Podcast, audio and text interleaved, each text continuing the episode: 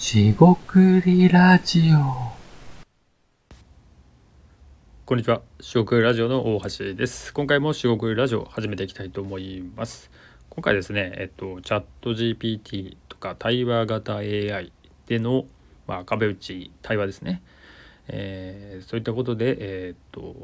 どんな、まあ、ビジネスというか、アイデアが生まれてくるか、少しそんなことについて話していきたいと思います。今回もどうぞよろしくお願いいたします。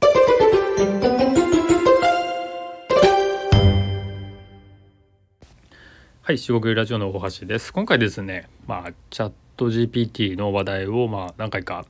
話していると思うんですが、その、まあ、チャット GPT、対話型 AI ですね、えーの話ではなく、まあ、それで、えっと、何が起きていくかということで、少しだけちょっとアイデア的な話になっていくかなと思います。えっとですね、えっと、え友人とですね、その、チャット GPT の話をしてましてそこで面白い気づきがあったんでその話になってきますと。で何かっていうとですね、まあ、チャット GPT をその友人が使ってますと。で使ってるんだけどあの AI じゃないですかということで 人間じゃないですよね。で壁打ちっていうまあ行為は何かと言いますと、まあ、自分が考えていることとか、まあ、質問とか感想でもいいですけど話すとまあ、チャットですよね。打ち込むと、まあ、返してくれると。何かしら返してくれる。で Bing というマイクロソフトの、えーサービスだと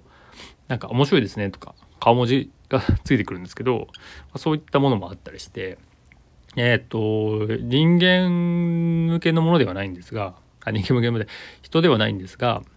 えーその AI が返してくれるってことで、えっと疑似的な壁打ちっていうのはできたりするというのはまあすごくわかります。あのチャットをして返ってくる。これってあのアプリでもその疑似、えー会話といいますか吹き出しですよね。LINE みたいな吹き出しにして自分で、えー一人語りではなく二人の人格で、えー話すとえっ、となんか冷静な目で見られるみたいなのがあったりしてちょっと面白いですがそれをちょっと思い出しました。でえっと、話としてはそういう、まあ、AI で壁打ち的なことをしてると、まあ、AI が悪いとかじゃなくてですよ。AI では物足りないっていうことで、まあ、人がこう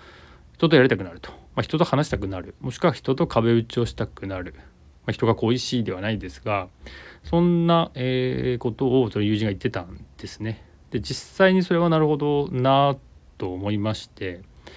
えっと、チャット GPT でこう壁打ちをしてですねまあ多分今やってる方もいるかもしれないんですがなんかやっていくとですねあなんか人がいいなというか人の温度感ですよね。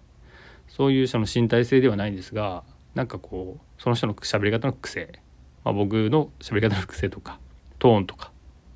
なんかそういうのってもちろん AI がなんかそのキャラクターをですね役割を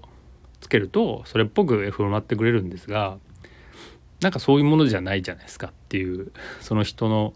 え関係性とかですね見えないものっていっぱいあるんでそういうのそのまあ曖昧性といいますか、えーファジーというところですかね。そういうのがすごい重要になってくるんじゃないかなと思いました。という意味でこの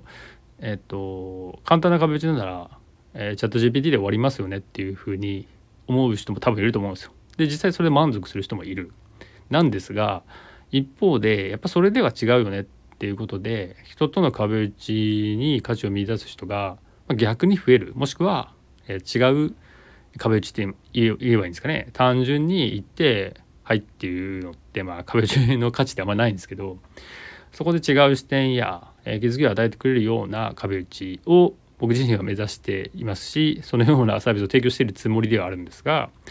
あ、そういったサービスがですねより、え見直されるんじゃないかという意味で追い風じゃないかっていう割とポジティブな、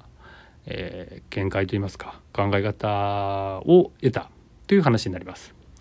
えー聞いてる皆さんもチャット GPT 使ってますでしょうかと。で使ってみてですね壁打ち自分が考えていることを話して打ち込んでみる。で返ってきたものに対して